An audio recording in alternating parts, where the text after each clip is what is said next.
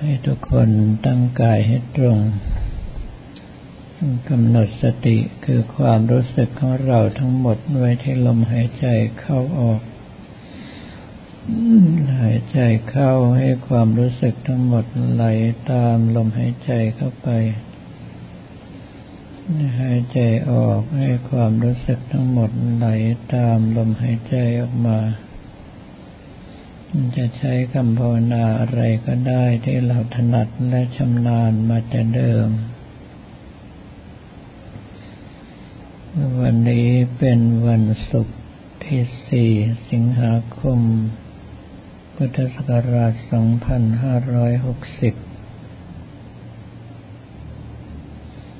สำหรับวันนี้อยากจะกล่าวถึง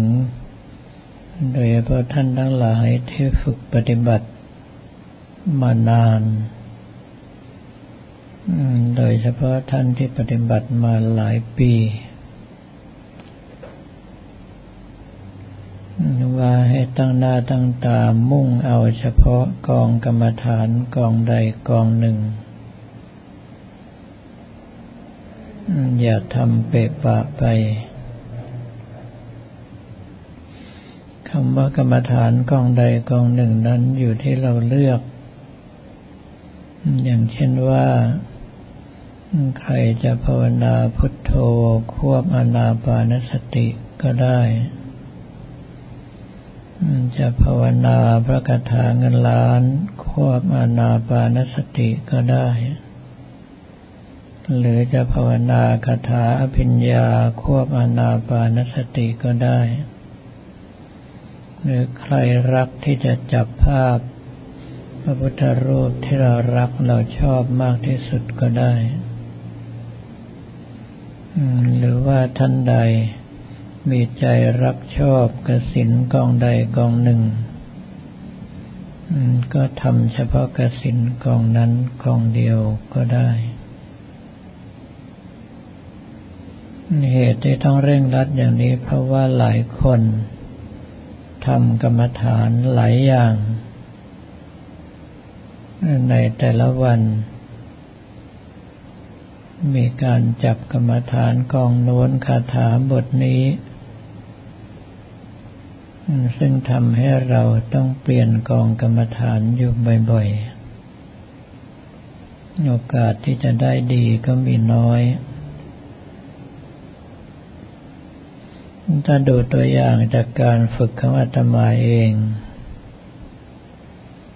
ตั้งแต่เด็กมา หลวงพ่อวัดท่าสุงท่านให้คาถา บทโน้นบทนี้ไปท่อง ไปภาวนา ไปฝึกซ้อม ก็ทำทีละบท เมื่อประสบความสำเร็จแล้วไปรายงานท่าน หลวงพ่อท่านก็ให้คาถาบทใหม่มา จนกระทั่งการภาวนามีเป็นปกติ แปลว่าส่วนที่ได้มากที่สุดก็คืออาณาปานสติหรือลมหายใจเข้าออก ก็เปลี่ยนมาปฏิบัติกองกรรมฐานอื่น ๆ เป็นต้นว่าฝึกกสินต่าง ๆ ก็เป็นการฝึกทีละกอง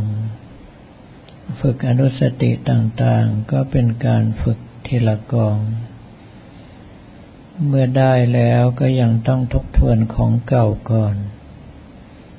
จนกระทั่งคล่องตัวเสมอกันแล้วถึงขยับไปกองใหม่ได้ แต่ปัจจุบันเนาะพวกเราส่วนใหญ่แล้ว อยู่ในลักษณะจับปลาหลายมือ เดี๋ยวก็ทำกรรมฐานกองนี้ เดี๋ยวก็ภาวนาพระคาถาบทนั้น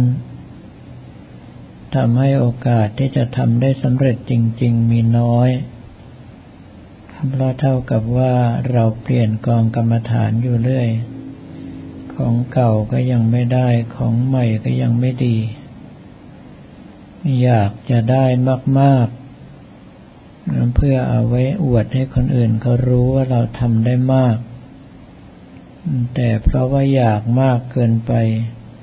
ก็เลยไม่ได้อะไรเสียทีจึงจำเป็นอย่างยิ่งที่ต้องเล็งเอากองกรรมฐานกองเดียว เมื่อทำจนกระทั่งเกิดผลจริง ๆแล้ว จึงค่อยเปลี่ยนกองกรรมฐานต่อไป ในเรื่องทั้งหลายเหล่านี้จะว่าไปแล้วเพราะเราควรที่จะยึดในกองกรรมฐานกองใดกองหนึ่ง โดยเฉพาะลมหายใจเข้าออกควบกับภาพพระทำให้เป็นปกติ ถ้าสามารถทรงตัวชัดเจนแจ่มใสได้ เรื่องของฤทธิ์เรื่องของอภิญญา ก็เป็นเรื่องง่าย หรือว่าเรื่องของคาถาต่างๆถ้าสมาธิทรงตัวถึงระดับนี้คล่องตัวแล้วคาถาแต่ละบทใช้เวลาไม่กี่นาทีก็สามารถทำขึ้นได้เต็มที่อย่างที่ต้องการแต่เพียงแต่ว่าของเราเองนั้นอยู่ลักษณะของมวยวัดก็คือเวียงแหมั่วไปเรื่อย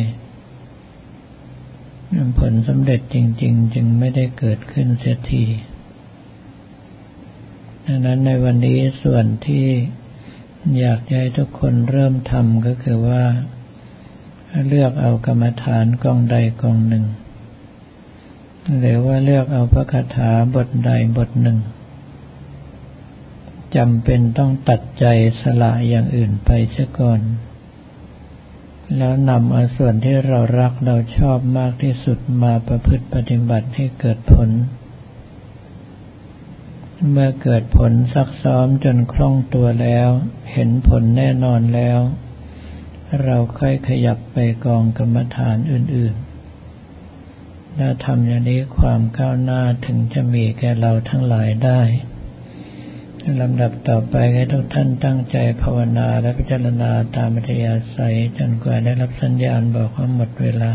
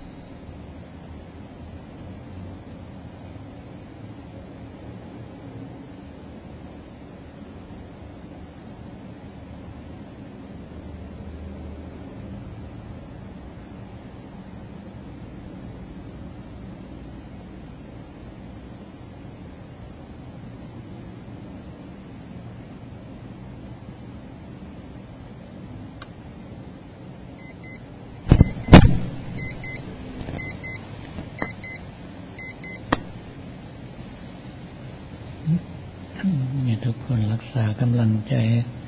มั่นคงแล้วค่อยๆคลายสมาธิส่วนหนึ่งออกมาสมาธิส่วนหนึ่งอยู่ที่การภาวนาหรือภาพพระของเรา สมาธิส่วนใหญ่ได้ใช้ในการปฏิส่วนกุศลกันต่อไป